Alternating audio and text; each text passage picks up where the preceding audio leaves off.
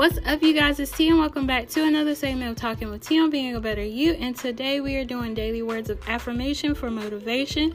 We are celebrating all week long. Oh, not week, month. Let me get it straight.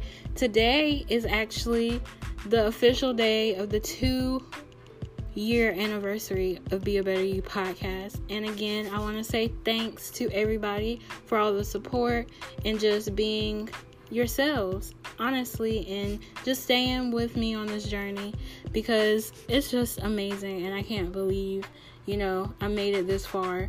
Um and still striving and to do better and stuff. So, yeah, thanks you guys.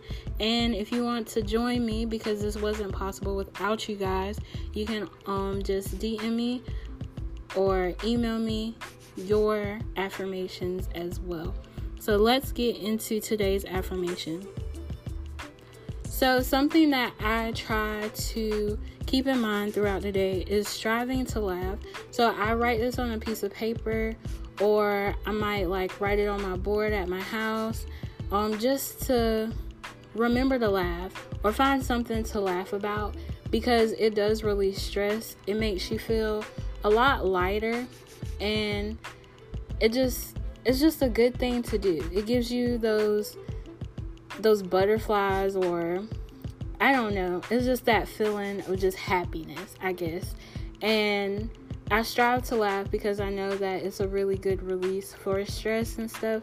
So I put that almost everywhere. I might write it in my phone sometimes just to be like, T, laugh today. Just laugh today. It's okay. Because it's going to be all right anyway. So just laugh. So, striving to laugh is something that I do on a daily basis, and I try to use it as an affirmation um, by writing it down and telling myself, you know, just laugh, it's okay.